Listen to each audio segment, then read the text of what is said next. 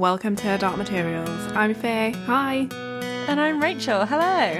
This is usually a podcast where we're reading through and discussing Philip Pullman's His Dark Materials novels a chapter at a time, spoiler free. But in this very special episode, we are interviewing Russell Dodgson, the VFX supervisor on the His Dark Materials TV show.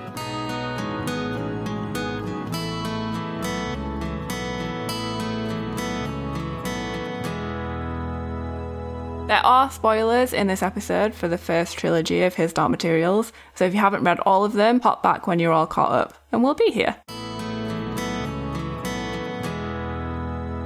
Hello. Hello. Another interview.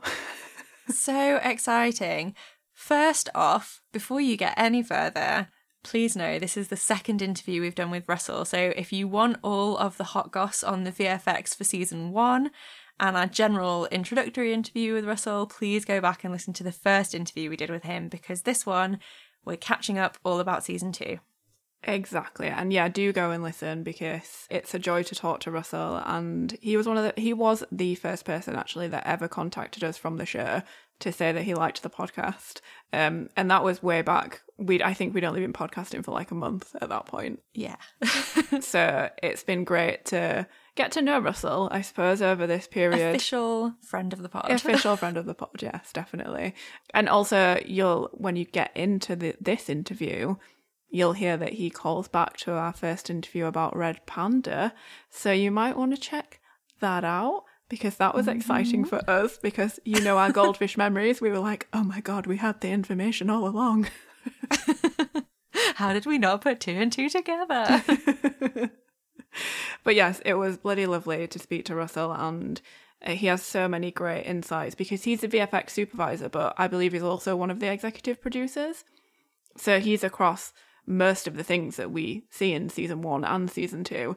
So it was great to ask him about specifically the VFX, but also just the show in general and like scenes that we enjoyed. So yeah, it was uh, it was lovely to speak to him. yeah, lots of great insights and stories from Russell coming up for your ears.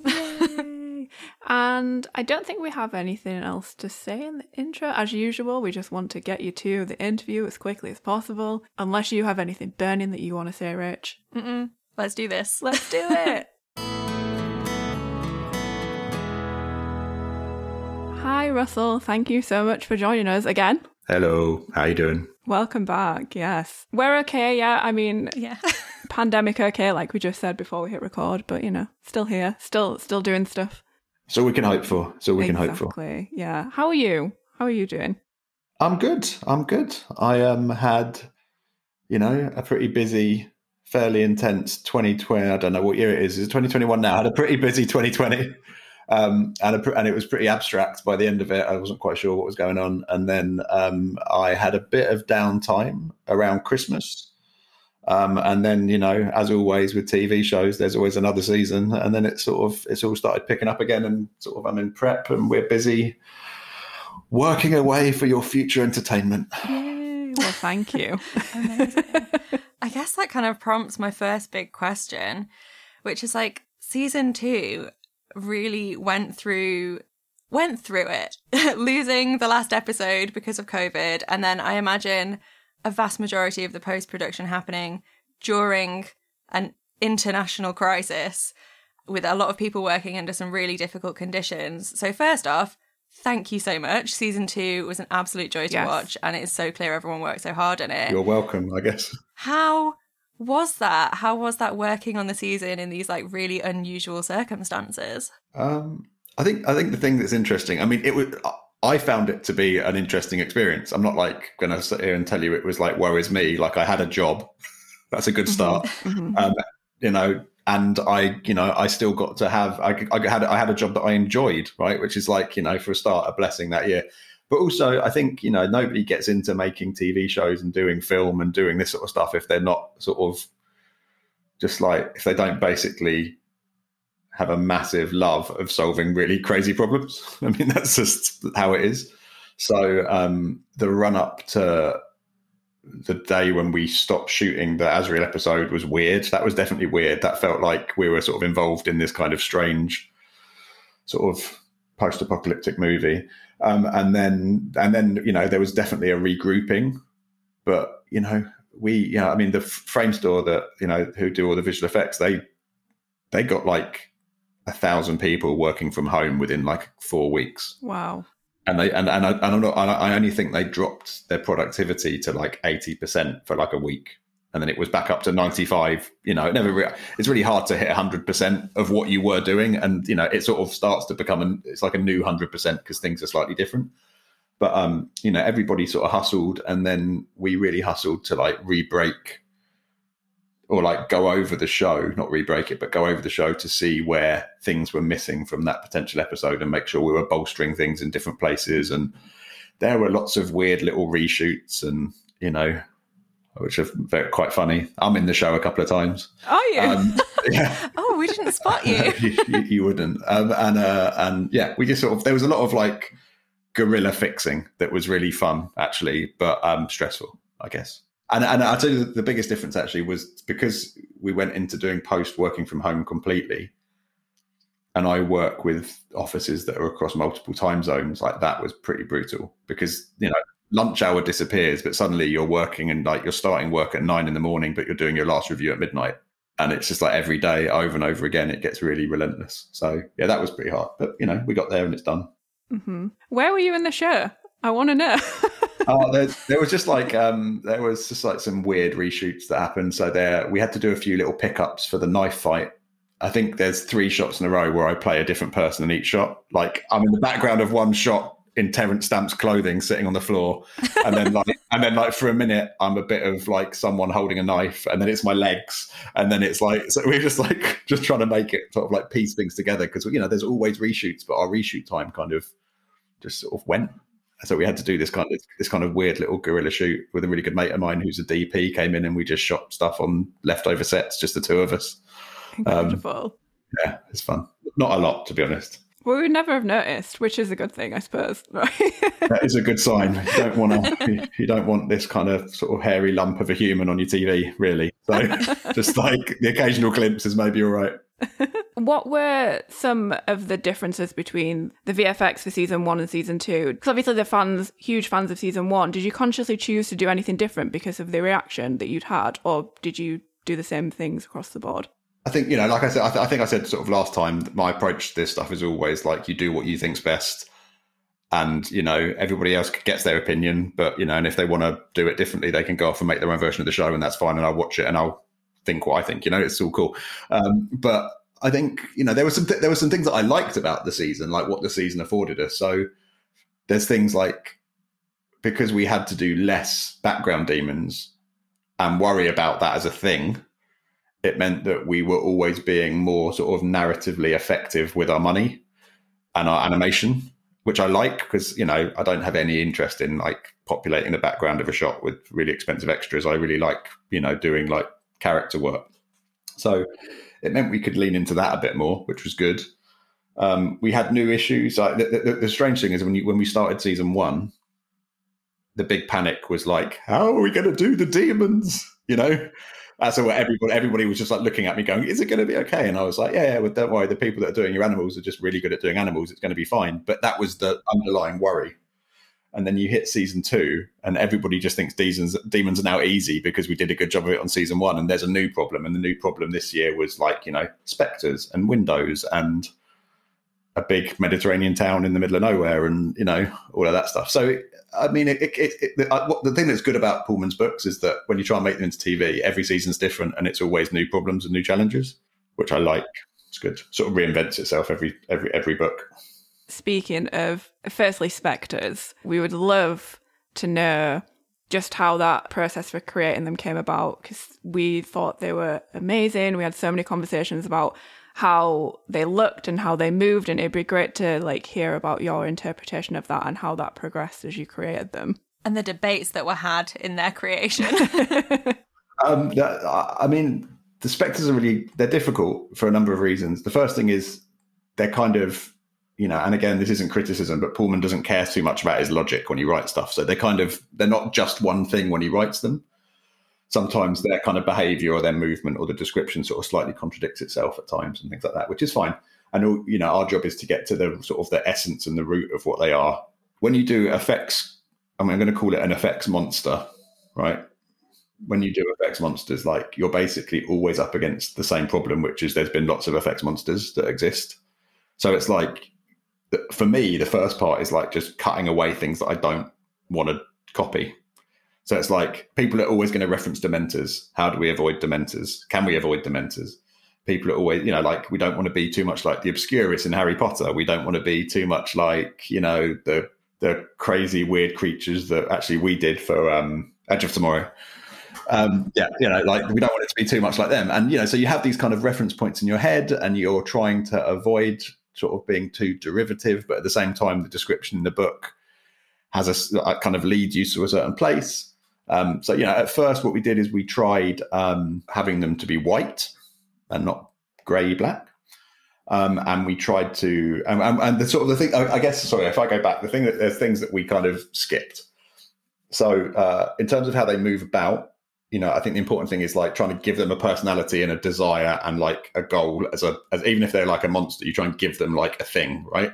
So we were like, they don't hunt people. They're like an organism that just, if it's near someone, it will just go for them.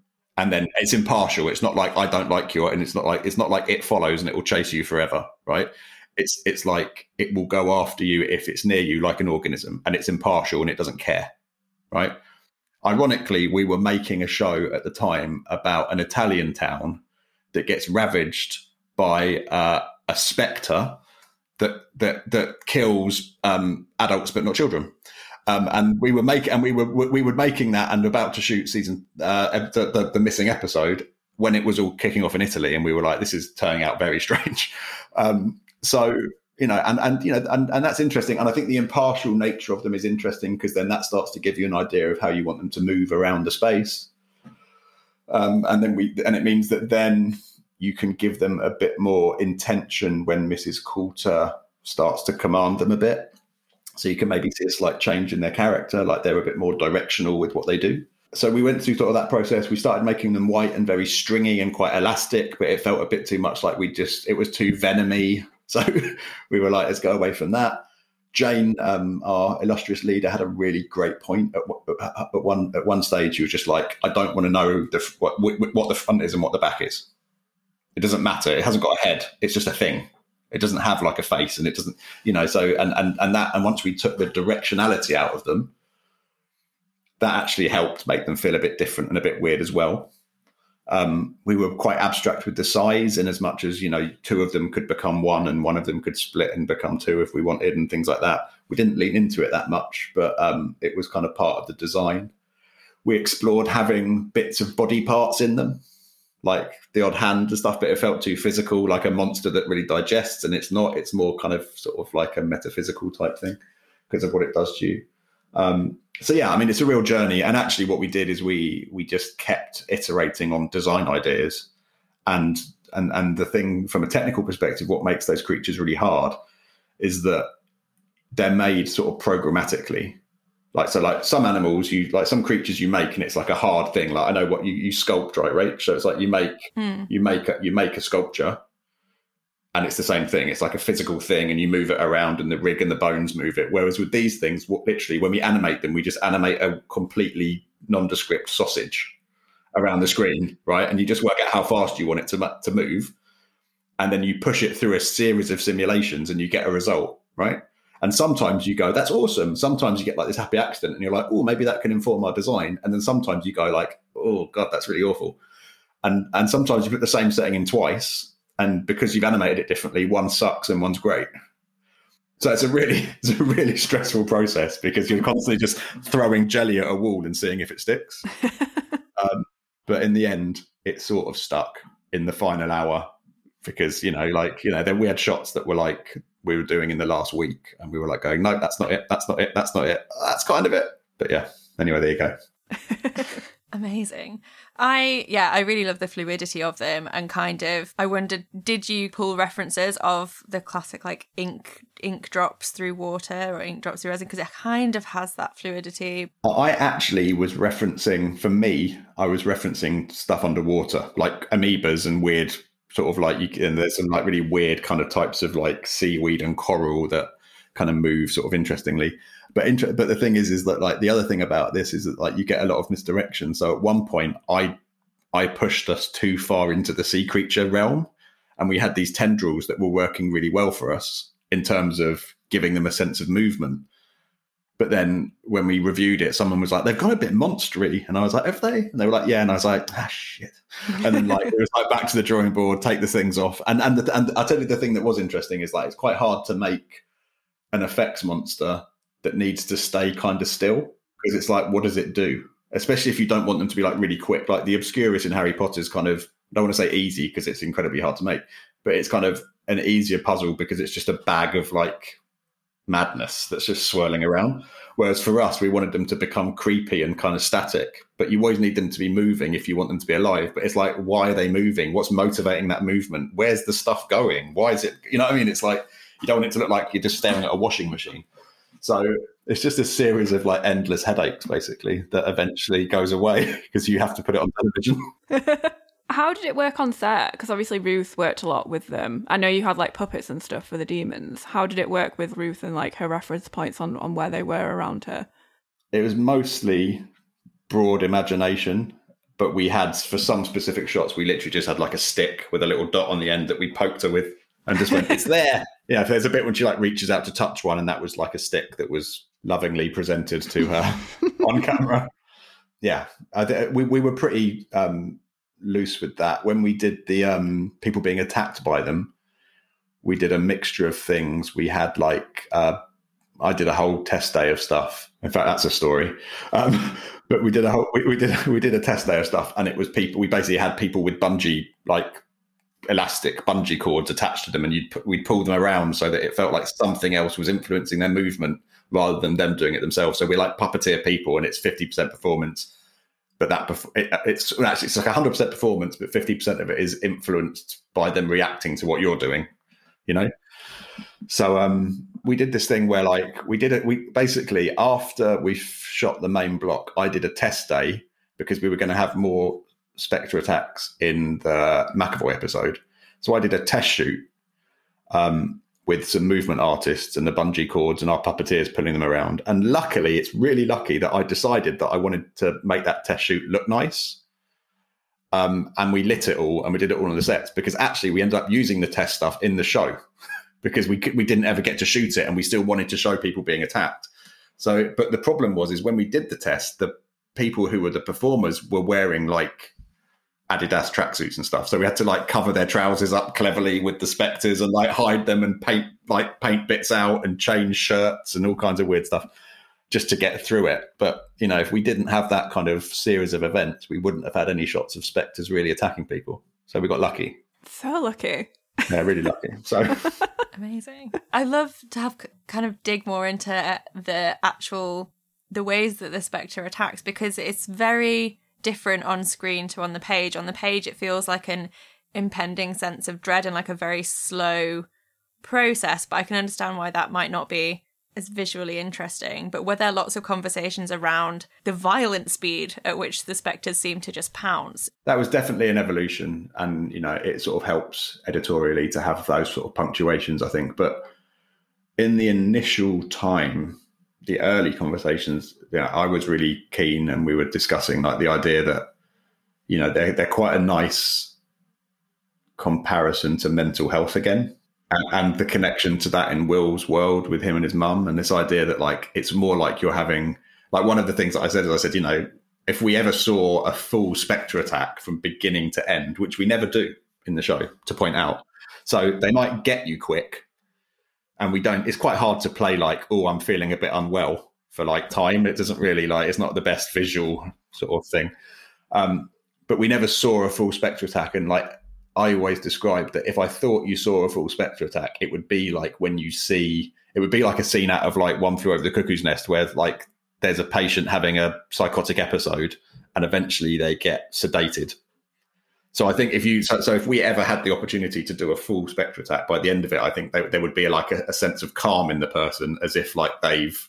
And I think the person in that attack would go through a range of emotions. Like when we were doing our test shoot, you know, I had the um, we had this the, the performers like would laugh because at some point they're like, you know, just panicking in their brain, and then suddenly think something's funny to them. Because I remember, you know, like I remember my I remember like my um my nan, bless her, she had dementia and like sort of she'd be in like a really bad way and then she'd just find something funny, you know, and it's just like the way emo- emotions surface and stuff.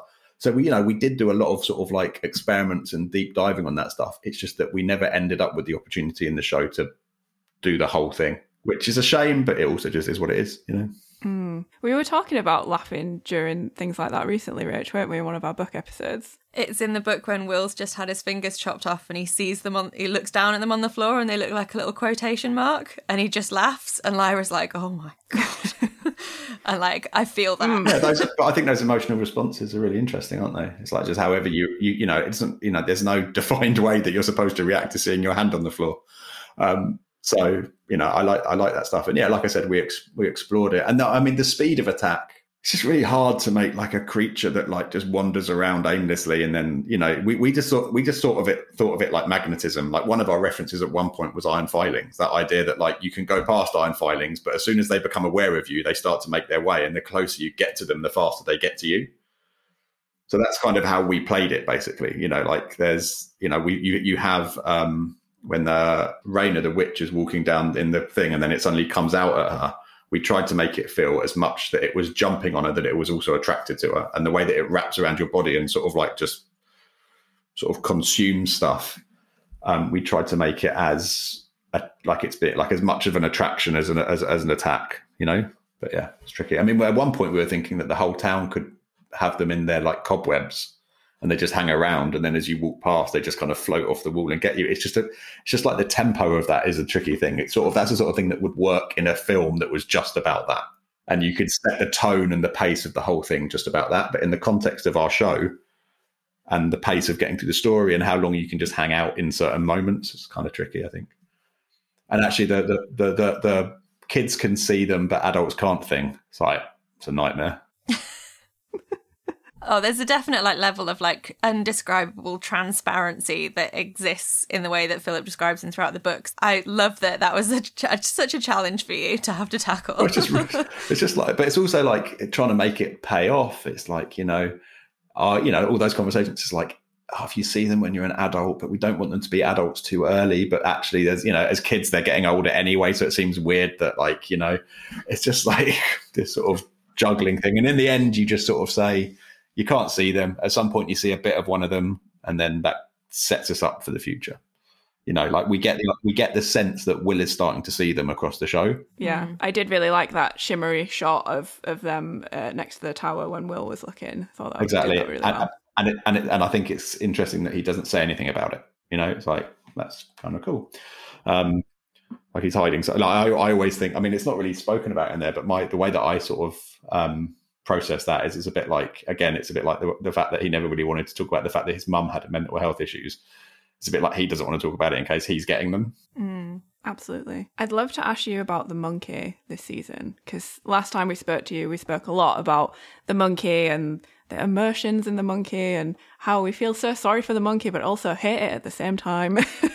How, how, how do you feel about it now I oh my gosh, there were so many moments. I remember talking about it, Rich, and we were just like, there were so many cute moments and so many moments where I genuinely like the hatred that I felt for the monkey from season one left, and all I did was feel sorry for it. Like the monkey in the window when Mrs. Coulter leaves. No, and the bit where she's like on the I can't remember what episode it is, but she's like on the floor and she's like shouting at it, and it's Oh. In the basement of the tower when she literally kicks him as well. No, thank you. It's it's such a such a roller coaster with the monkey. And yeah, I just wanted to ask like what the process was for that this season because it does seem that it amped up in a way of of like I feel like you wanted us to feel more sorry for the monkey this season.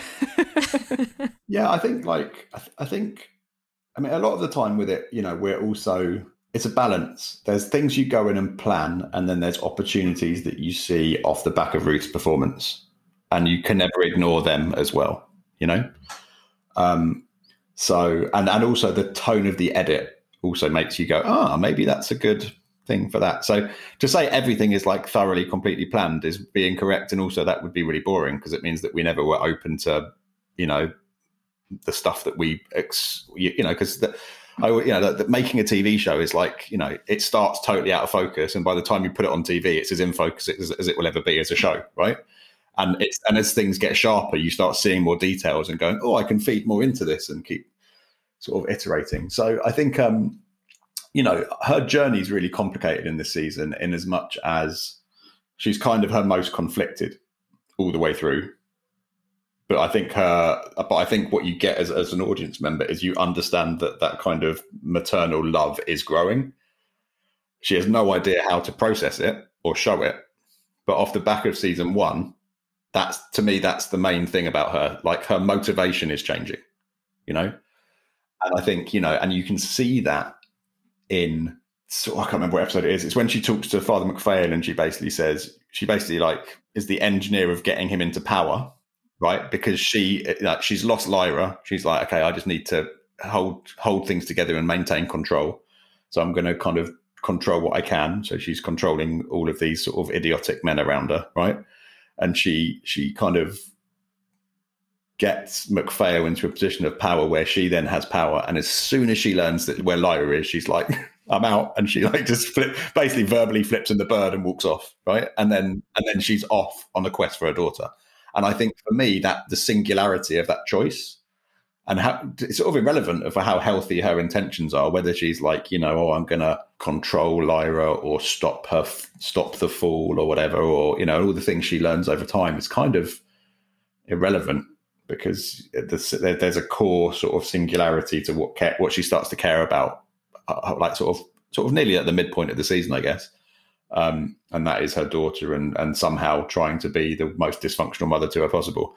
And I think the relationship with the monkey is one of confusion, which is why I like it. It's like you know, there's bits like when she's having the two hander with Lee, and she keeps hitting Lee, and the monkey's like grabbing Hester, and then like I think the monkey is like I, I, keep sort of describing the monkey as like that guy. I don't know if I said this to you last time. He's the guy in a bank heist who starts shooting everybody. And then someone's like, whoa, whoa, whoa, we said we weren't to kill anyone. He's like, what? I didn't get that message, right? That's what I think the monkey's like a lot of the time.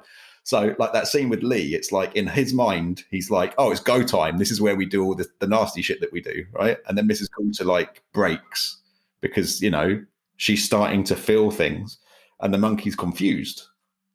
And then when the monkey goes out and holds her hand, it's not quite sure if this is what it's meant to be doing or not, because Mrs. Coulter isn't quite sure what she's meant to be feeling, right?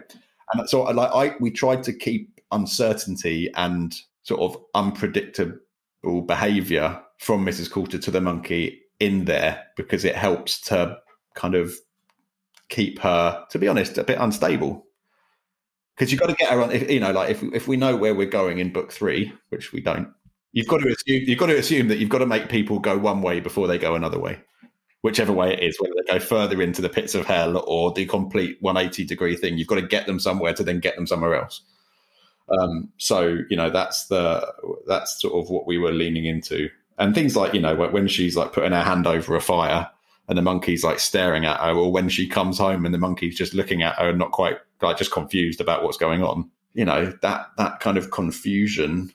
If you think, oh, this is like, if all it makes you think is like it makes you feel a bit of love for the monkey. Therefore, you're feeling some love for Mrs. Coulter, even if you're hating Mrs. Coulter at the same time. And if you're doing those things, it's a good character, right? So, and and I think I think we're successfully at a point now where you you you never see them as anything but one thing, and that's the thing that I was really happy about when I looked at the comments online this year, which I only did like about twice because you know that way leads the road to ruin. so it's better just to forget that there's people out there most of the time. Um, the thing that's interesting is there were more comments this year where people said, "Oh, that monkey did X.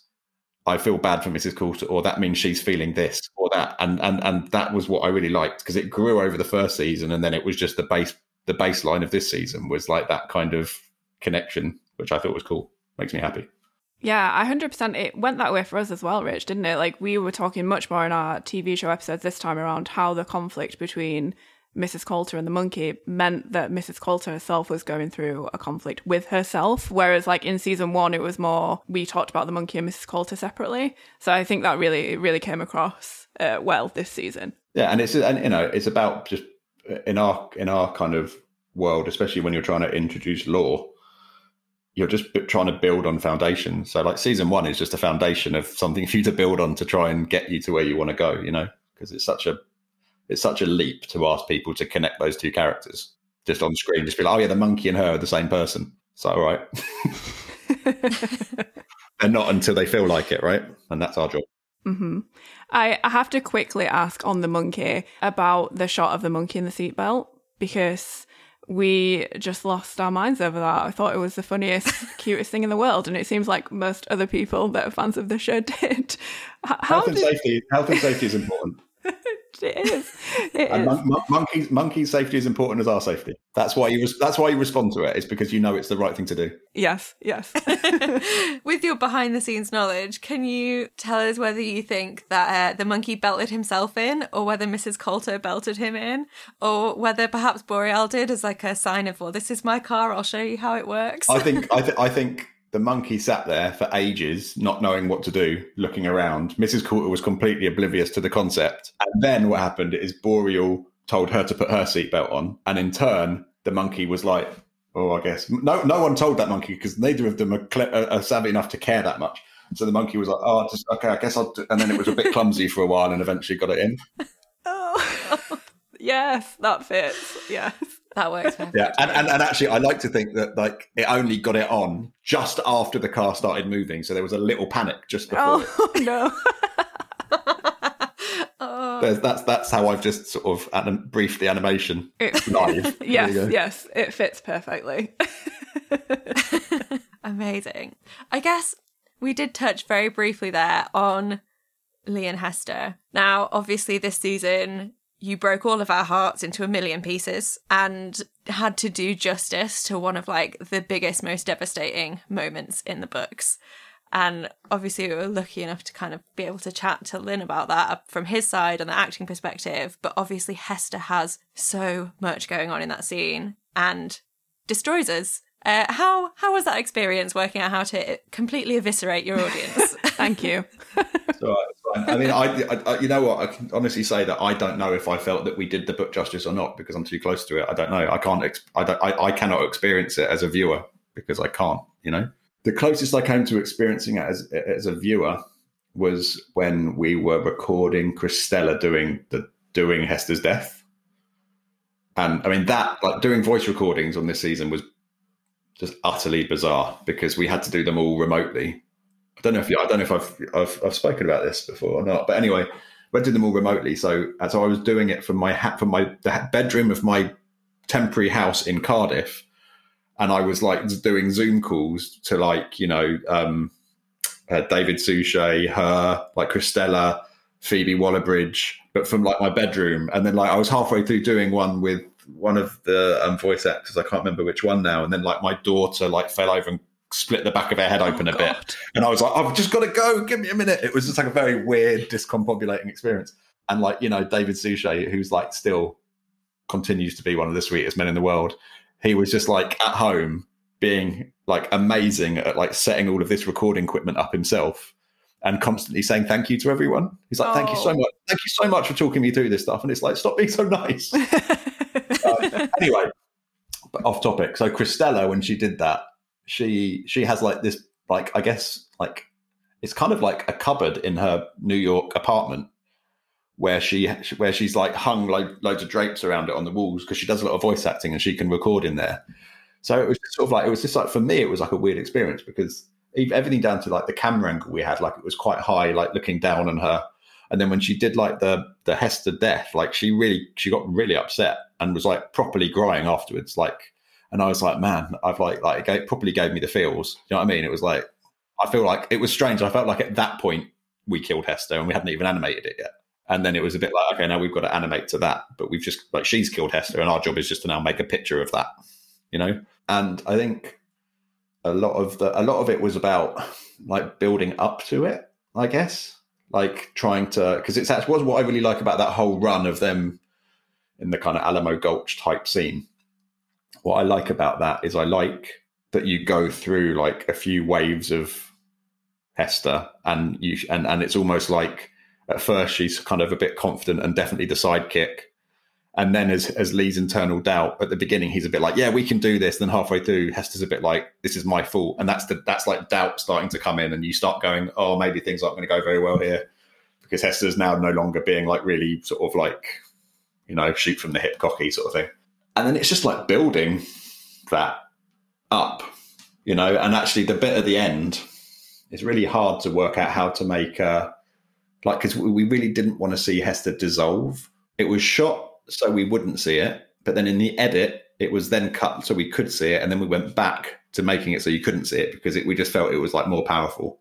That idea of like, you know, you're with Lee and you pull out and then Hester goes because you don't need to see the you don't need to see something that you love like dissolve and die. It's like it's actually like if you think about um I was actually realized that afterwards, if you think about Avengers when like he comes outside and his family's gone, it's kind of sadder than if you saw them go, you know? And and really the trick with that was just like how do you make Hester seem weak?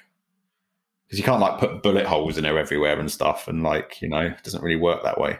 And and you know, how do you make it things. It's all just body language and and and and just mostly Cristela's like voice and us just sort of just gently leaning into it. And again, like I said, I think last time is like being restrained and not doing too much. And you know, I think the biggest note that we had or the thing was like, do you make when Hester says we're helping Lyra, do you bring her head up as if it's like an aspirational end, or do you bring her head down as if she's getting weak? And we tried the up but it just didn't connect enough rhythmically with her dissolving off screen. So we brought the head down. And actually, just that tiny change of like that body language made all the difference. But you have to try both because, you know, like, because because like the inflection of Cristela's voice, like, kind of made maybe made going up feel like the head rising up and getting eye contact feel good. But in the end, the opposite felt good as well. So, yeah, it's tricky. I was really, I was really like worried about that scene because, like I said, I couldn't quite tell at that point if we'd nailed it or not. But if people found it sad, then that's good. Pretty sure you broke everybody. we yeah. we couldn't watch literally in the same room together, but we watched the final like three episodes. I think headphones on, like press play at the same time, like chatting on a video uh, video call while we we're doing it. And as soon as Hester like did that little slip on the rock, I was like, I'm done. Yeah, that was that was. we were like we were like because actually there wasn't a rock there when we shot, and we put the rock in because I was like the best. We need to get Hester up and give him something to like give her something to struggle on. And it, you know, so we gave her this little little little mossy rock that we made just to put her on. And it's I don't know, it's always those little things like you know, I actually really like the bit when um Lee gets shot and then it cuts to Hester and Hester's like lying on her side. I like that. For me, that was just quite abrupt, so I quite like that bit of that scene. Again, careful attention to detail. I guess is it. You know, our animators are really the animators are just really good. I think. You know, I'd love to, I'd love to take credit for it, but I just tell them what I think the scene's meant to feel to be about, and I give them notes on. You know, most of my notes are on body language. To be honest, they're not about like where they put feet. You know, like I say to them, I said, you know, Hester goes on the rock and does a little slip, but they interpret that and give me back gold. So it's not like it's like me. You know, it's a it's a team effort and lots of talent. I think you know, probably more on their side than mine. But it's um, yeah, it's good. It's nice working with them to kill a to kill a hare. Oh, I know. We watched that three times just be, like obviously because of the podcast. And after the third time, I was like, I can't do this again. Not not for another year at least. I can't, I can't do this. You're not going to have to until we get it out again anyway. Then get the show out again. I can't watch Hester and Lee die more than three times. Yeah. Uh, how did you feel about the um the golden monkey spectre bird handoff? Oh my god. Brutal. Beautiful. We talked so much about that, didn't we? And how how it looked like the bird was like drowning. Oh, I loved it. It was one of my favorite bits. Yeah. Yeah, it looked like a Japanese woodcut. Like you would want to illustrate that as a Japanese woodcut. Like the beautiful way that the spectre looked like waves and like oh, the stork. Was she a stork? She's a Chinese pond heron, which is like, there's like we hmm. can only find like two reference pictures of them. Like everybody who made the CG asset I think will hate me to my grave for picking that animal. so hard to make. It's got like fur and feathers and a stretchy neck. You're just making up for the lack of goose in season Yeah, one. and the gift, the but, but funnily enough, it was I, I picked it because I wanted the monkey to grab it around the neck. So I picked an animal with a long neck just for that function, and then everybody wanted to kill me afterwards. But that I I love that scene actually, and I love the scene partly because of the sort of the genesis of it. Because there was like it was written to be in a different location with a very very different blocking. It was actually going to be at the time it was going to be outside in Cittàgazze which is a bit more like the book in that it's outside that kind of moment in the thing. And then and it was going to be at the at this sort of fountain area that we had. And then myself and jamie childs the director we went out for sushi very specific went out for a very delicious sushi dinner in cardiff that that can happen it turns out and uh and we just started riffing and chatting about the scene and you know like i always really liked the idea that like mrs coulter sets the sets the spectre back on the the monkey as like a sort of a weird bit of sort of self-harmy masochism. I quite, quite sort of like that vibe. Um, and then Jamie was like, "Oh, we could put it in the cafe, and we could do it on the stairs, and we could get all these really cool angles." And I was like, "Oh yeah, but if we did that, then like you know, the monkey could hold it away and look like that, and it could all be really."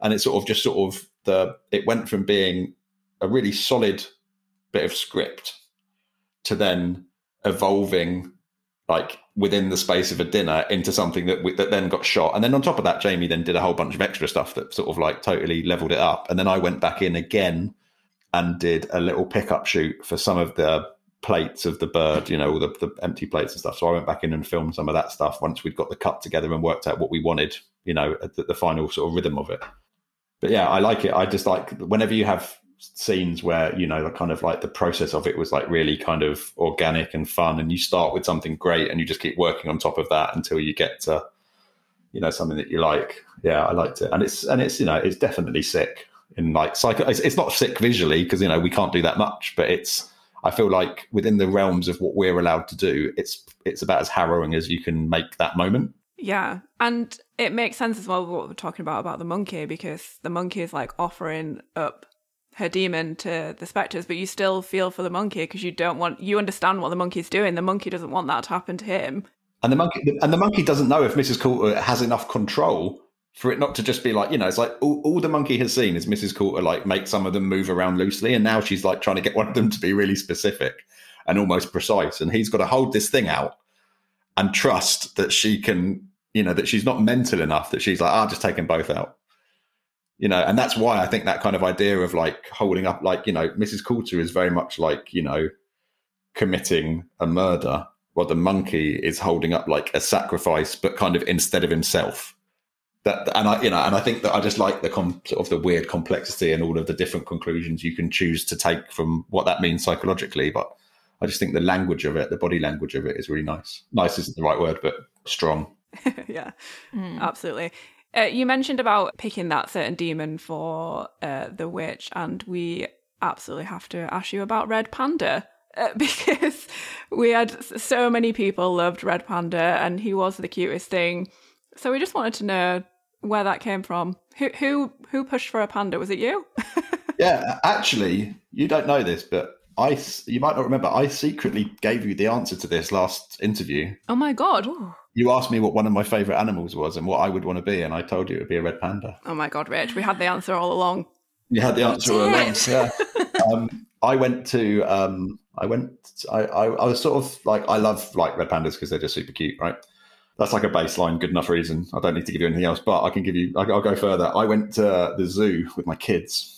Can't remember which one, and I was watching these red pandas walking around, and I was sort of just like looking at their body language, and it was like you know they're kind of like weird animals because they they kind of they feel like they're in the same wheelhouse of animals that Lyra becomes, like the like the pine marten and pan, you know, in terms of their thing, but they're also a bit bear-like, right, and a bit lumbering and a bit clumsy.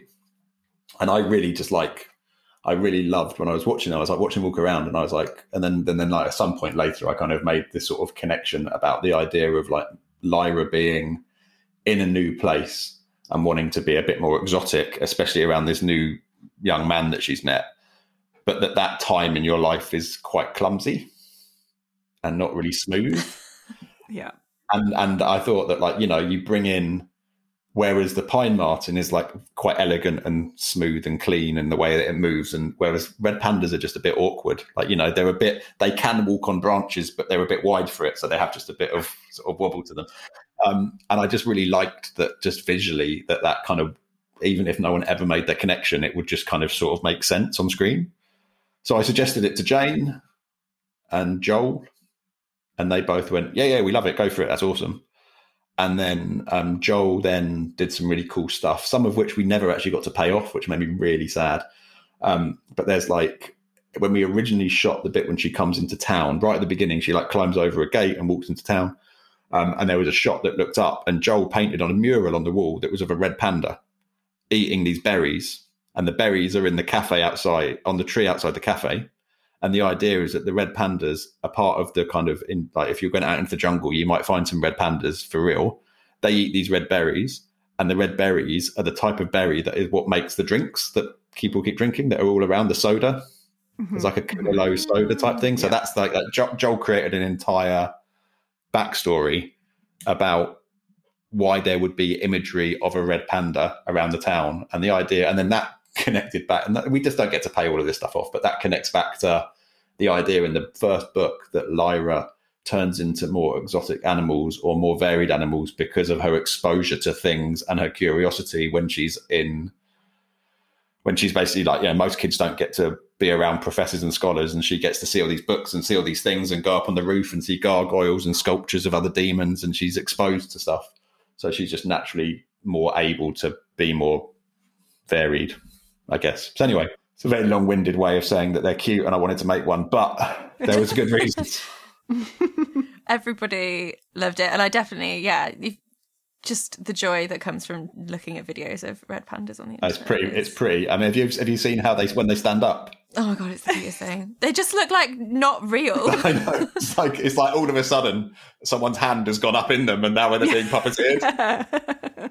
or just like suddenly it's just is actually a tiny human in a red panda onesie. Exactly. It's like a little baby, just like in a onesie. But um, yeah, we didn't have an opportunity to do the the kind of what I would describe as the easy lads posture. but anyway, yeah, we didn't have a chance for it. But yeah, I, I, you know, it was just nice to. We we knew we wanted to like mix in a couple of new things for Lyra because as she's changing, we also wanted to get away from the pine marten at the beginning of the season for a while. Um, so yeah, yeah, there you go, red panda. We did get a lot of questions asking about Pan being a Wolverine in the moments when he's defending Lyra, both when he intervenes in the bit with the cat in Cittàgazze and when he goes off on one at Mrs. Coulter and the monkey. Uh, was that a deliberate reference to Lyra's role in Wolverine? Dafne's role. Dafne's role, Lyra's role. Lyra, she was in it too. no, Dafne's role in Wolverine. Uh, not not officially, but I quite liked it as a thing. I mean, you know, I, I suggested, I mean, for me, I suggested a Wolverine. I think she does turn into one in the book at some point. Does she or not? I can't remember. Um, mm. I can't remember at all, to be fair. But I know she turns into a bear at the top of the tower. I was like, we can't fit a bear at the top of the tower. Mental. so anyway, so and and I was trying, and it was about like part. It was a, it was a mixture of like size and how you could make it the right thing at the right time. We didn't. I didn't want to make another kind of cheatery leopardy cat because I just think that that's Asriel's and you just leave it at that. So I wanted something else for the bit when she faces off with the kids. And I think it's also about keeping in character. And again, you know, we just picked a red panda, which has got some kind of slightly bear characteristics. We've got the ermine, no, we've got the the pine marten, which is more of a, a mustelid, and then you've got a wolverine, which is actually a combination of a bear and a mustelid, but just big. So actually, if you look at, you could almost at some points be, if you were confused about scale, think that it's just like the the pine marten, just like really close to camera, because they just they just there's there's enough like continuous like aesthetic between the two of them that it's kind of just like the grown up version. You know, it's a nice way of saying she's grown up. She's kind of turned into a bigger version of herself, sort of thing. You know. Anyway, and it also just happens to be a good nod to Wolverine as well. we like that. I feel like it's on the IMDb trivia as some like mismatched trivia, being like that was a de- deliberate reference to Logan. but they can keep that in there. It's fine. It's it. It's, I mean, it, it is and it isn't. You know what I mean? It's like as soon as we do it, it becomes a clever bit of referencing anyway. So mm, yeah, a very happy accident. yes, exactly. We'd love to ask you about the knife. One of our favourite parts of season two was how the knife worked and how it looked cutting through into different worlds. I thought it was really satisfying. And also the look of the knife in general. I know, Rich, you had a question about referencing for that. Yeah, it just, the feel of it felt like somebody had stretched a bunch of really fine uh, fabric over canvases and gotten Amir to like cut through them so he knew exactly how it felt and like you'd all watched him cutting silk with a really sharp scalpel like it just felt like that's what had happened I mean, that didn't that, that didn't happen, but I can tell you what did if you want. Um, Okay. the, I can see what, I can see what you mean. The um, I mean, the knife design. That's all Joel Collins. He's a very clever man. Does some beautiful stuff. You know, I mean, even down to like the fact that if you walk around this, if you walked around the set of Cittàgazze, every single banister had a knife twist in it. Right, it's, it's just everywhere. It's everywhere as a secret thing in the town. Is that knife? It's like the top of the the, ta- the top of the tower is a twist. You know, it's like that guy knows what he's doing. Anyway, the um the the cutting thing. So it's really tricky. I mean, we we we we'd already established like when you do this stuff, you've got to create like simple languages that people can understand. So we'd already established this kind of line visual both in the title sequence, and that title sequence was designed that way because it connects to Asriel creating the window, and that's that kind of line. So we have this kind of idea in our thing that in our show that the fabric of the universe at a sort of a fine level is made up of these kind of sort of strings that uh, you can separate, and when you separate them, you can step between the worlds. Part of that is because of the way Pullman writes it, but Pullman does again write the windows in a very contradictory way. That you know, they're, they're big enough that you can step through, but you can't see the world on the other side. But then it's like, how does sound work?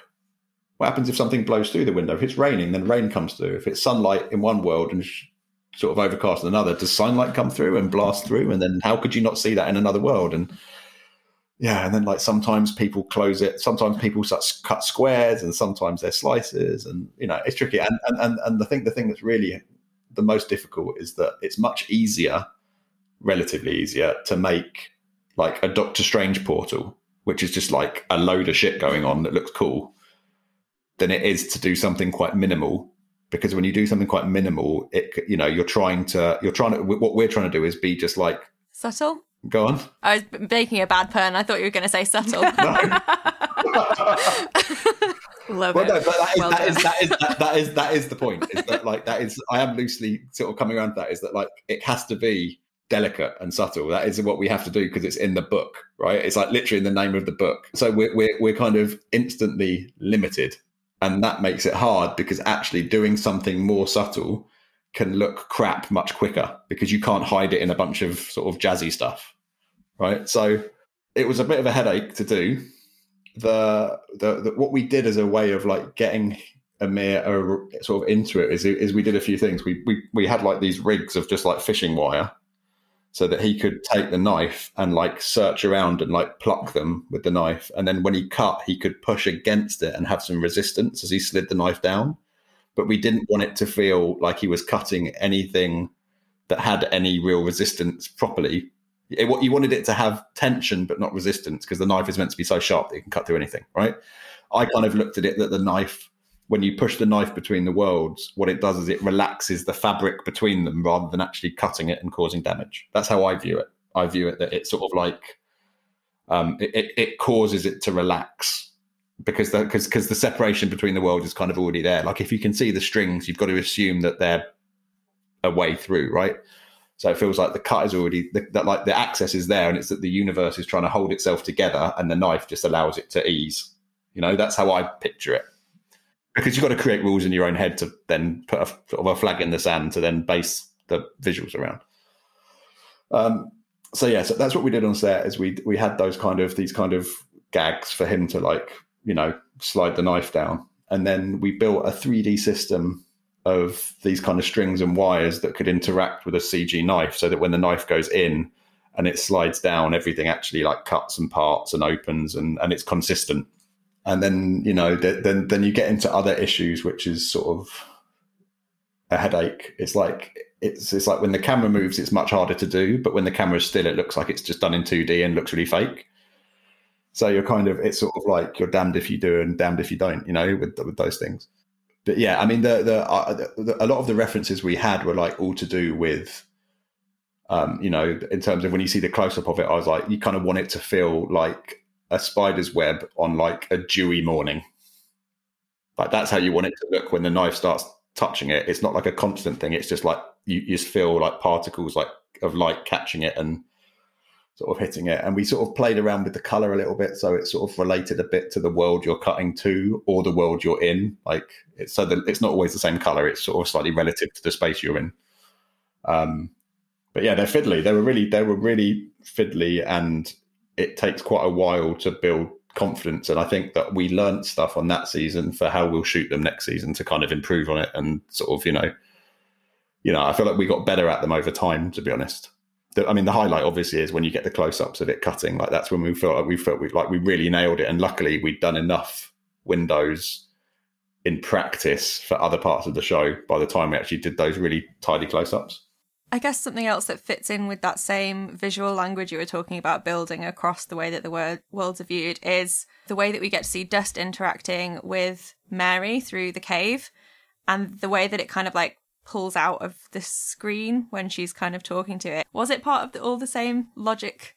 Yeah, it is. I mean, I, I, it's harder for me. That's one that I didn't. I actually was really totally uninvolved in that, other than just comp- getting the screens comped on. Joel Collins and uh, his team and Eric, uh, Erica, who works for who works with Joel, um, they they did all of that stuff. And yeah, I mean, one of Joel's like main phrases is joined up thinking, and it's all about joined up thinking, right? And he's right, and that's what we try and do. So he'll look at the way that when we have the demons die, the dust that we have that comes off, it's very subtle. And again, these things are you know you might never even see it, but it's there is like as the dust comes off, what it does is it doesn't just drift. Like you have some that just drifts, but you have other other bits of dust that have an energy that make them more like your like your will, like your your pers- personality and your free will. So it's just like there's a bit of energy that's a bit more random. So Joel liked the idea of putting some of that into it, and this idea of having a bit more intention in the way the particles move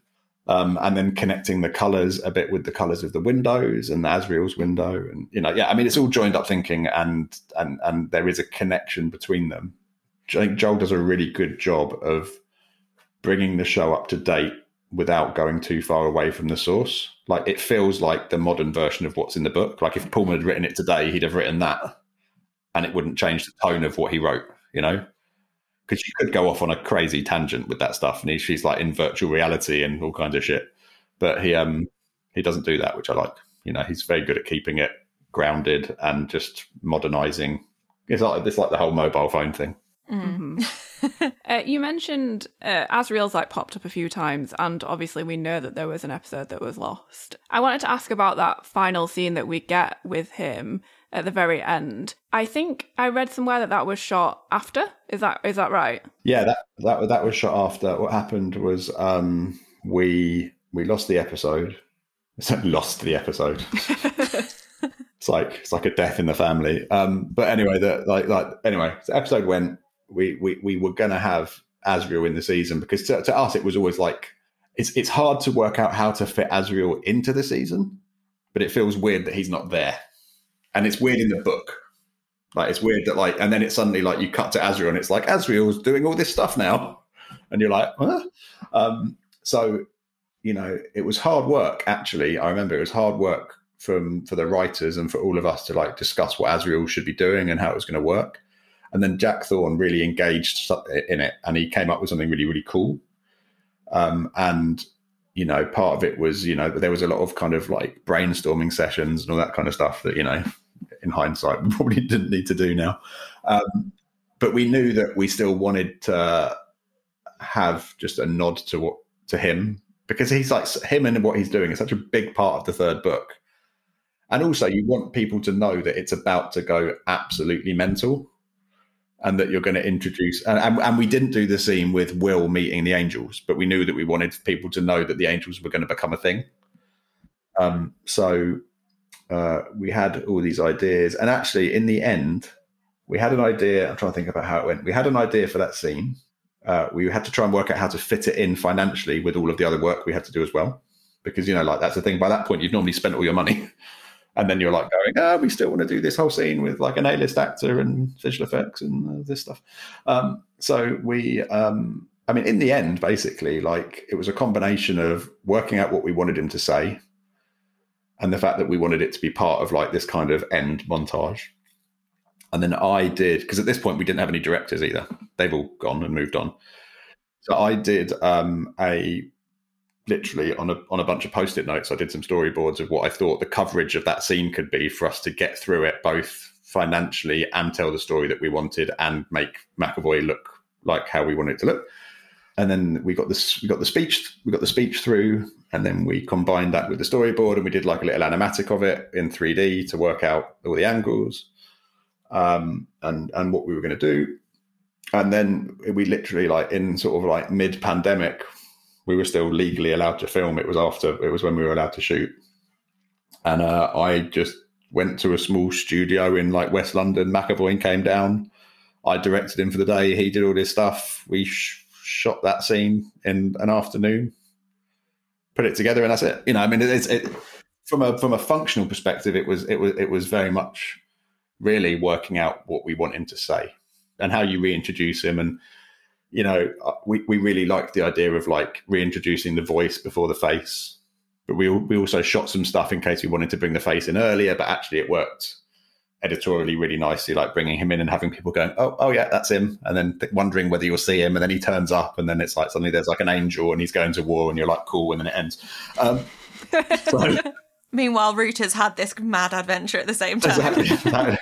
um, so so yeah, we um yeah, it was kind of I mean, it was simple enough in terms of like like shooting it and doing the posting. It was simple enough, but the, it was just very much like how do we get the right thing that fits the tone of it and seems like the right choices. You know, it was a good reveal uh, when we watched it and we, there was that voice. I was like, because Rich, you were like, who is that? And I'm like, it sounds real. he's, he's back. he's back. Daddy's home. I guess that kind of pulls into we were going to ask about the little hints of angel that we got because we remember in that first interview saying bloody hell the angels are going to be a right mission because pullman describes them as simultaneously the strongest things in the world and also as insubstantial as a breath um, and so the beautiful beautiful shot of mary on oh, the beach yeah. and just that glimmer of a little little wing moment was amazing and then obviously the very i guess like comedy shooting star vibes with the amazing little noises that they made in that last scene with Asriel. Brilliant. Has that doing all of that helped you to solidify your angels or no, not solidify them? no, no, we managed to do just enough that gives us creative license for season three. Um, Excellent. I mean, I feel like we got, you know, like the way that they fly when you see them in the distance, like little comets and stuff, you know, like with, you know, I think that is, we like that and it's cool it's interesting that the thing that's interesting about them is how you want to represent them because you know like you don't want to do an entire season next season of like semi-transparent like wishy-washy angels walking around because it's gonna it'll get tiring it'll be like you know so it's like that that that i feel like we've worked out a potential state for them like one of their states. And how we use that will be you know we'll probably take what we did you know because it didn't have as much to, you don't you know we don't spend as much R and D time developing the angel for like those brief bits as we would for an for like a proper rolling out of the angels across the season as like primary characters. So um, I feel like we've got a whole other round of R and D that will be inspired off the back of what we've done, and we'll probably riff on that and change it, and then how it fits into what we do with them and the performances is you know that's to be honest it's we're still working it out. It's the fun of this bit. That's very exciting. Yes. I, I suppose on that I have to ask about the Mulefa again. We spoke about it in the last interview, and I know that it was very much still up in the air about what you were going to do. But now that season three is confirmed, have the talks started in, in what the Mulefa are going to look like? of course. of course. We've had lots of conversations about it, and we will continue to do so until you get to see them on television and you don't get to hear anything else. That's how it works. Okay. Fair enough. Yeah, I mean that. I mean, yeah, I mean, season three is like uh, it's mad, and there's a lot to work out across the board, and you know, stuff that you've got to take and sort of somehow make logical, and things that really, really work on the page that don't work in the the you know the format of a TV show, and it's a lot of work, and the writers are all working really, really hard to find their way through it. Like in narratively, we're working really, really hard to find our way through it visually. Keep the surprise alive. That's what I would say. Yes. Definitely. There's so much in the third book that I feel like by the third book, Phil's gone, everyone suspended their disbelief. I can do whatever I want. Let's have elephant monsters and tiny dragonfly people. Yeah. Let's do this. Thanks, Phil. Thanks, Phil. I mean, but I mean, I mean that's that's the I mean that's the fun stuff, you know. And the again, I, it's the same sort of thing. It's like it's about restraint because you know there is a very very bad version visually of that book. Oh yes. you know, and it still has to be part of the tone of the other seasons we've done. You know, like we've done our adaptation so far of books one and two, and our adaptations put more weight into different things than the book do. Like you know, Mrs. Coulter and her relationship with self and how she is is far more, it's far richer than in the book. She's great in the book, but what we have done is lean into that more. And what we do with season three, we, you know, we'll have to make those same choices, I guess. Yeah. I'm so excited for camping out in a cave Coulter. Um, How did she get there? Who knows? There's a whole season of just her trekking through the Himalayas, like with Sherpas. I guess a thing that we've not really touched on much is the huge thing that is the witches this season. They've got their own entire battle going on, and we get to have some lovely moments again with the witches consul, who we don't really get to revisit in the books. How was it dealing with the witches this season? I guess we get a lot more moments with some horrible Cloudpine shoulder removal torture that was super fun and nasty. And then some super like badassery fighting at the end where they kind of completely destroy a Zeppelin fleet. It feels like there's an entire other story there being illustrated with the witches. I wonder if we could kind of get into that.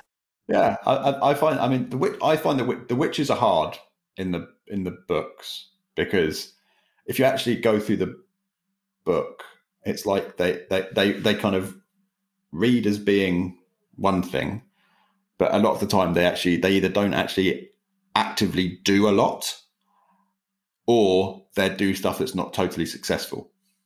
So it's like, we'll do a healing spell on you, Will. It's kind of worked, you know, and it's like, sort of, uh, you know, you need another guy with some Savlon We'll probably hook you up later. But, you know, it, it, it so, so I think, you know, they're, they're, they're tough because they're a really important subplot and they're a really, really beloved character but you know all the characters that you need sort of need agency right and so that's kind of the exercise that we went through is trying to give them the right agency relative to the show and the pace of the show and also like there's whole chunks in the book where you don't know what they're doing but when you watch a tv show it's hard to leave people for that long. Um so really i mean like you know i think that that you know i mean i can't really speak too much for them for them but like you know the showrunners and the um the writers did a lot of work like trying to find like threads and arcs that work through and trying to make them feel effective and keep keep the story like you know like relevant throughout.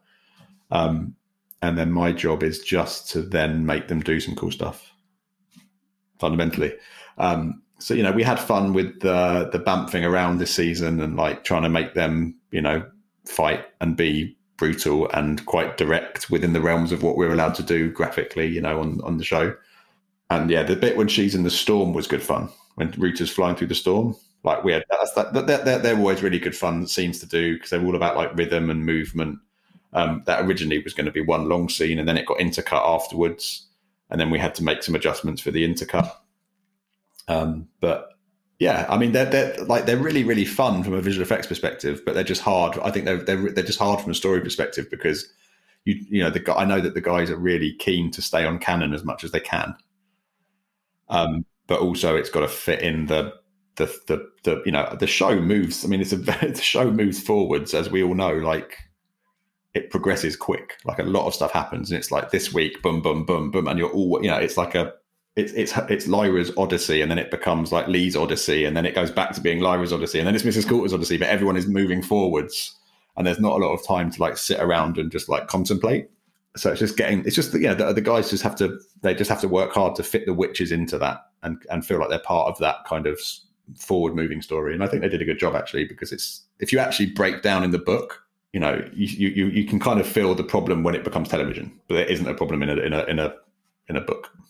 but yeah, I mean, there's, I mean, there's not a lot of, um, you know, we choreographed some fight scenes, made them disappear in funky ways, um, and reappear in funky ways, and flying through a storm, stuck them on some wires, swung them around, replace, replace, replaced big parts of them afterwards because you always have to.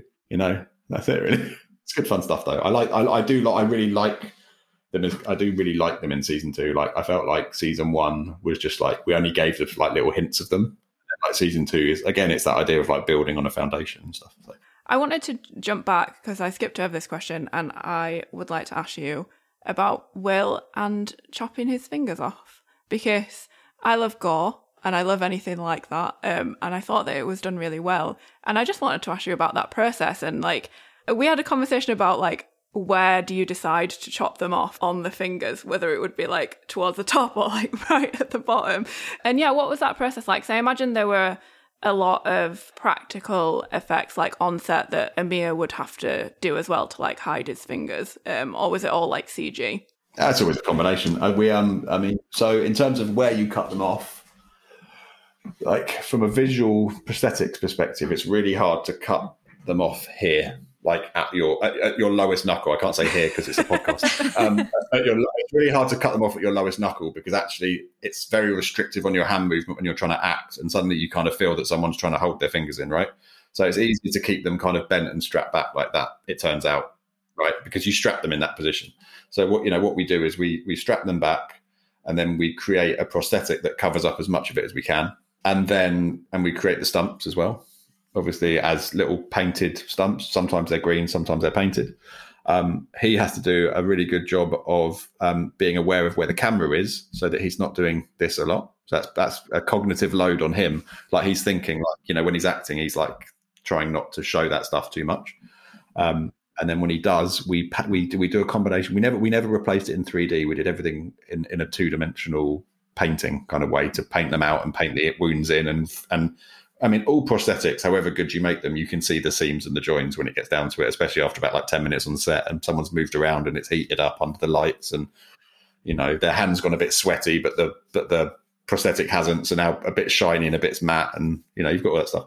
Um, so, so yeah, so it, it's, it's really a case of going through that process. And then with the, the, the cutting off of the fingers, um, we just tried to find a way because we, we couldn't do a gory you know, like there's a version of it where like he's because in the book he's got the rope and then he opens it up, and there's a version of it when he opens it up and he's got like in his hand his two fingers separate and then he drops them all right. But we just went with this sort of more from his point of view and Lyra's point of view way of doing it that keeps it clear what's happening but, and but doesn't um, make eight year olds vomit. Yes. I mean, combining that moment with Pan getting kicked across the room was um, a heartbreak. That's my, that was my, that was that was my choice. Why? That was one of. Why would you that do that to Pan? Like, because it's you know it's like you know I really like the idea that like Tulio he's like I don't know what a demon is.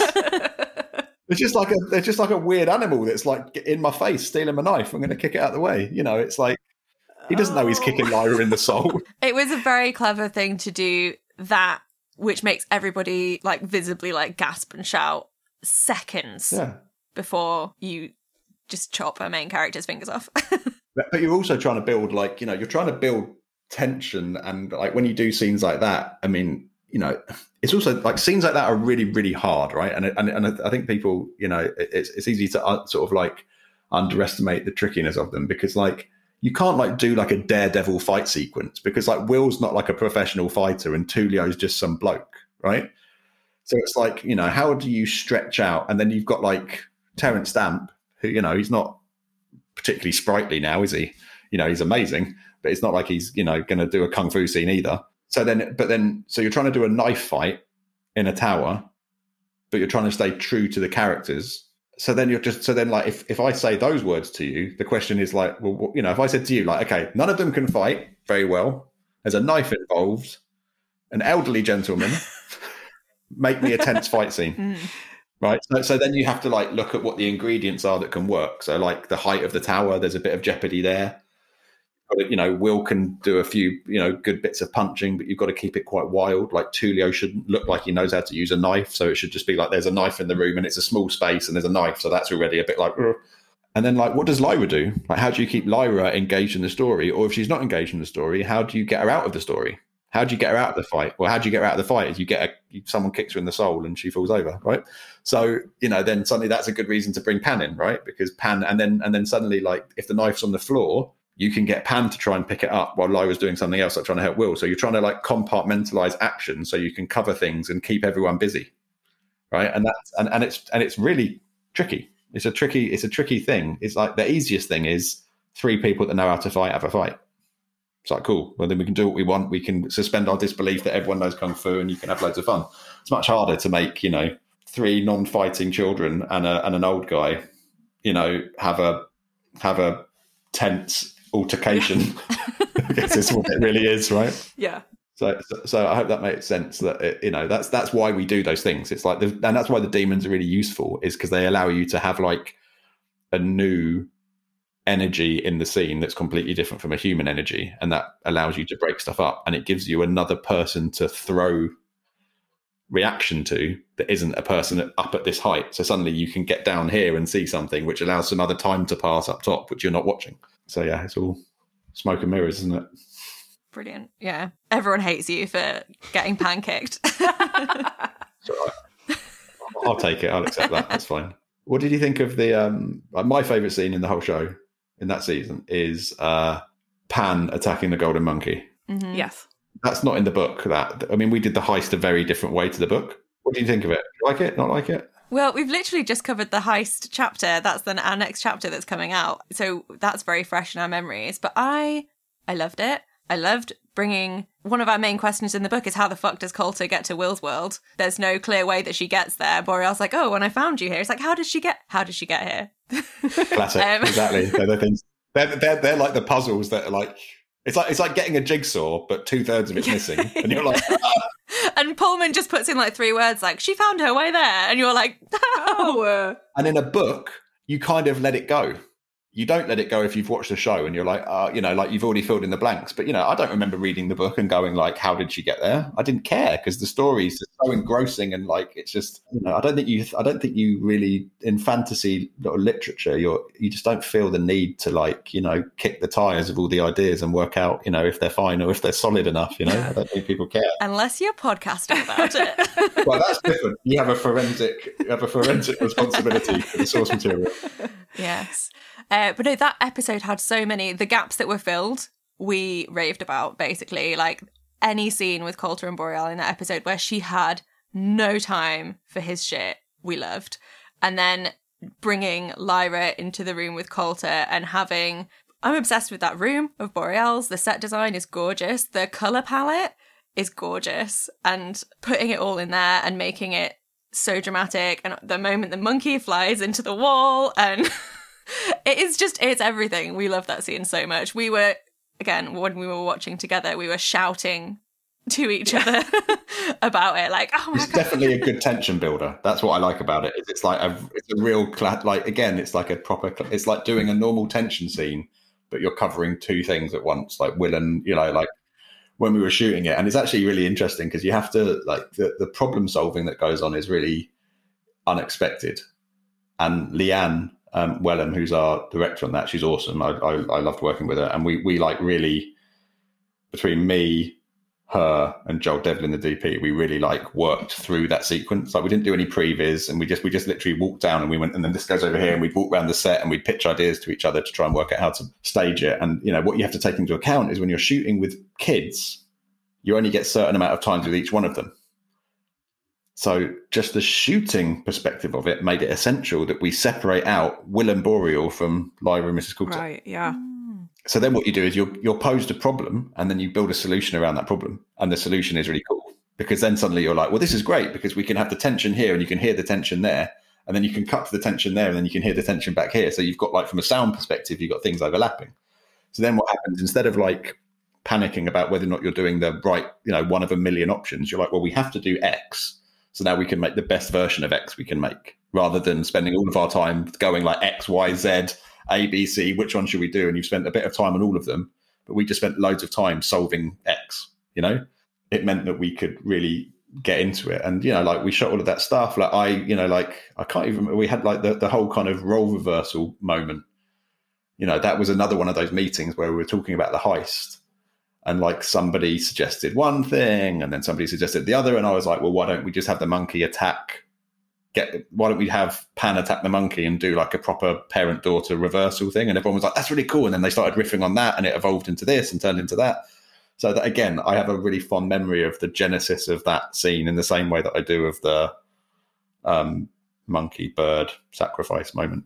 Um, and, uh, and and and yeah, and I thought that then when it got into the edit, it really like I, w- I remember watching the first cut of that scene and going like, yeah, like it, I felt the tension even without like the sound and half of the shots because I had, I had to go and shoot a load of pickups of just like bits of demon action and stuff like that. And I just I love the parallel to you know the you know even just down to like the fact that we you know we used the fact that they go around they go around a bit of couch like they do in season one just like connecting the kind of the visual kind of beats and they're kind of like in some ways doing a repeat but instead of it being like we've run out of ideas it's like a reversal and that has a lot of meaning is really nice you know and when we sort of like had a lot of fun with that Literally just the moment when Dafne's like, Ugh, and it makes Pan like that that that perfect moment where you like she studied Ruth's face and then she did it and it was amazing. and on set, on set, she nailed that. It was like, yeah, that's done. She was awesome when she did that scene. Like she was so on it. It's great. Yeah, the performances from Dafne and Ruth in that scene were great. And I remember when we spoke to Dafne after season one, and obviously she couldn't say anything about season two, but she said, "Oh, there's a scene in season two that I filmed, which is my favorite yeah. scene I've ever done." And I, I, I, I just think it's that one. yeah, I'm pretty, I, I, I, think that was. I think that probably was it. My, my biggest takeaway from that, as you should watch it again, is that uh, Ruth Wilson can can um, hold a disproportionate volume of liquid in her lower tear duct. like she managed to build up like a good half a cup of tear without ever, without ever releasing it at the right moment, and I was like, my god, skills. yeah, it's amazing. My other scene that I was screaming about as it was happening is obviously Mrs. Coulter taking out Boreal. The snake writhing on the ground, like her choice to poison him rather than just setting the monkey on the snake is everything. And then just the beauty of heartbreaking and kind of satisfying because Boreal's been such a dickhead of the poor snake like writhing and then just the beautifulness. Whoever was like directing the photography on that like he looks beautiful as he's dying. Like the lighting on that is superb. And i wonder if that was a scene as well that you had a lot of conversations about how she was going to do that murder that, i didn't actually have a lot of input on that one at all but i know that jamie childs who shot that and Ruth talked a lot about it, and and also with um, Ariyon as well. They were all kind of working that out together. And you know the things that I mean, I, I, I mean, there's so much nice sort of sort of evil in that scene. Like, you know, like the fact that she chooses a poison so she can basically watch him slowly die and talk to him while he does it is great. It's like, you know, it's very it's cool to it's like I'm not you know, I'd normally set the monkey on you, but instead I'm gonna set the poison on you and I still get to observe, which is kind of she always sort of like defers punishment to something else or someone else, you know, which I like. The thing that we wrestled with, which I you know, in the end, I, I, the thing that I suggested is the thing that landed, and I think it was the right thing. Is that so? The shot of the snake writhing on the floor was actually the shot for the snake to dissolve in. That's what we shot it for. And I was like, actually, it's sort of better in my perspective anyway. If like you see the snake writhing, so you understand the poisoning, and you can be like slightly like ahead of what's happening when you're watching it, but then like have the shot like the snake actually does dissolve, but it dissolves in a wide shot, which I think is really important because that speaks to how important his character is. In the, actually, in the scheme of the whole story, he's just one of many sort of things that Mrs. Coulter uses, you know. Whereas so it's like if Mrs. Coulter died, you'd have like a proper, you'd be with the monkey and her, and it would be like you'd give it a lot of time. Same with Lee. But I like the fact that with Boreal, we ended up choosing like a, a throwaway wide shot basically as the the snake dissolving, him dying moment, which I thought was cool.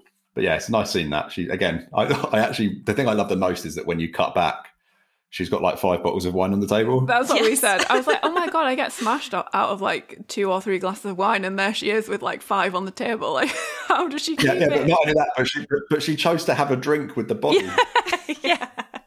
That's why it's Yeah, great. Style. Yeah, yeah, yeah, yeah. It's like I'm not leaving. I'll just sit here and have a drink with him. yeah, it's very cool. The thing he's always wanted is my attention. I'm just going to get drunk with him, but he has to be dead for me to do it. We- We've kind of run through our big list of questions, but I guess if you have any other like standout moments that you feel like you want the world to know, we'd love to kind of hear any of those if you feel like we've missed anything glaringly. Uh, I mean, no, I think we've covered most of it. I, I think the, the the Iorek scene was kind of an interesting one. Mm, yeah, absolutely. Yeah, popping him in there. Yeah, I mean, that was we we were like, I remember we were in a meeting and it was like, how do we get this piece of information that we need? You know, like how does Serafina know to go through into the other world? And we were like, well, and I was like, well, you know, Iorek was there. Why didn't you go? Why didn't you go and visit Iorek? And then we ended up having. And the, the thing I like about that actually is that like, I visually really like that scene, and the whole thing is entirely CG. Like the environment, the ground, the floor, the everything. There's nothing real in it at all. And and so it's always it's really nice when you do visual effects to be able to like plug a narrative hole that really helps out the story from nothing. It's like it's one of those things where you're like, yeah, like you really feel like you're helping, you know. Um, so I like that. I like that scene. And then to be honest, any time that we have to do Iorek, I'm extremely happy about it because I like it. I'm gonna. It's gonna be interesting next season. Like I'm gonna be so torn between like my favorite large animal. Like I'm gonna feel like I'm cheating on Iorek every time I'm briefing a Mulefa. No. it was great to see Yorick again and unexpected as well. We're missing him a lot actually in our read through of the Subtle Knife at the minute. Uh, I really miss him as well in that. I, I sort of like he's the one character, even more than Asriel, that I would have liked to have had him somehow be threaded into that second book, even if it's just like his, you know, what he does, because it feels like he, he you just get to the point when he he's about to come into his own, and you're going to find out who he is as like a king. Yeah. and actually, I feel like that's a whole other sub story. It's like Absolutely. who is Iorek as a king in a world that's melting? It's kind of interesting. A spin off. Who knows? Someone should cough up the money. We've already made the we've already made the bear. Yeah. Mm-hmm. Got that in our back pocket. I guess we always ask the demon question, but you've already been asked the demon question. But each week on the podcast, we say what we think our demon would have been that week.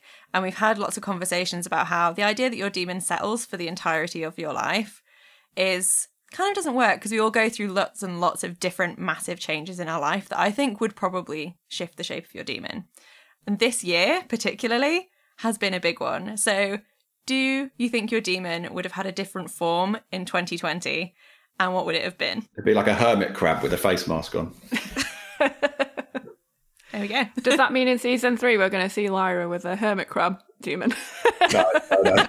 with a With face, face mask, mask on. on. No, definitely not. I just like find like whatever animal sort of surprisingly quickly learns how like forgets how to socialize. It would be that.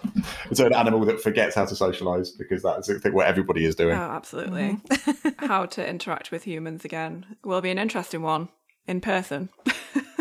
Exactly. We'll just stand away from each other, like being having that kind of like, oh, don't touch me sort of Yeah. vibe. yeah. But yeah, I think that's all the questions we had. So thank you so much for joining us again. Yeah. We can only wish you all of the luck in the world for season three and hoping for no more pandemic interventions in the process of it. I think I think the plan is to just to like for the first time ever, you plan for a pandemic intervention because now we know it's actually plausible and what happens when it occurs. So it's a bit like let's have pandemic measures in mind so that we can keep going. I think is the solve. But uh, Yeah. yeah, thank you. Thank you. And we, we know it'll be a while, but we'd love to have you back after season three if you're willing to come back. Of course, always a pleasure. Never, never, never a chore. It's Oh. always fun. Good. That's good. Thank you. Yeah, thank you so much. Thank you so much. No worries. Oh my gosh, that was so much fun. It was so good. What a babe. Yay. Russell Dodgson, everybody. Yay. Yes, yes, yes. Again, thanks, Russell. Loved that interview. Such a long one for us as well. I think it might be our longest interview yet. yeah, it's just so much fun to talk to someone with so much like enthusiasm and just I love being able to get into a proper natter and I feel like we can really do that with Russell. It's great. Definitely, yeah, absolutely. We're just like a bunch of three pals, which I love. yes. Yay.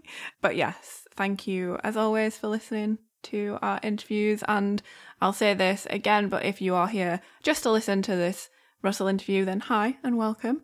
Uh, we also do book episodes where we're going through each chapter of his Dark Materials, a chapter at a time, and we are currently halfway through The Subtle Knife. And we also cover the TV show episodes too. So if you liked this interview and you liked the sound of our northern charm, then you might like our other episodes. Yes, come join the family. Please do. We would love to have you.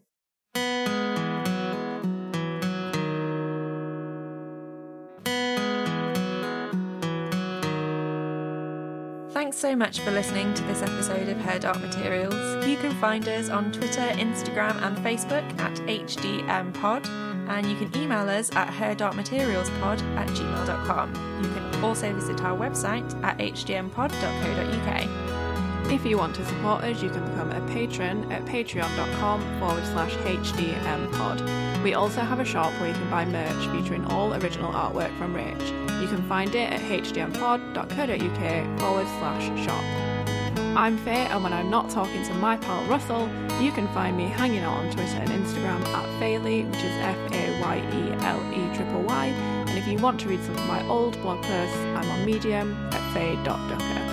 I'm Rachel, and when I'm not here speculating about spectres, I am making cute and magical arty things. You can find me over on Instagram at Rach Makes, on Twitter at Rach underscore makes, and in my online shop, rachmakes.co.uk. A huge thanks as always to Johnny Knott for his musical stylings, and a great big thanks to Russell for his time. And we'll see you very soon. And don't forget, Keep telling stories. and all will be well.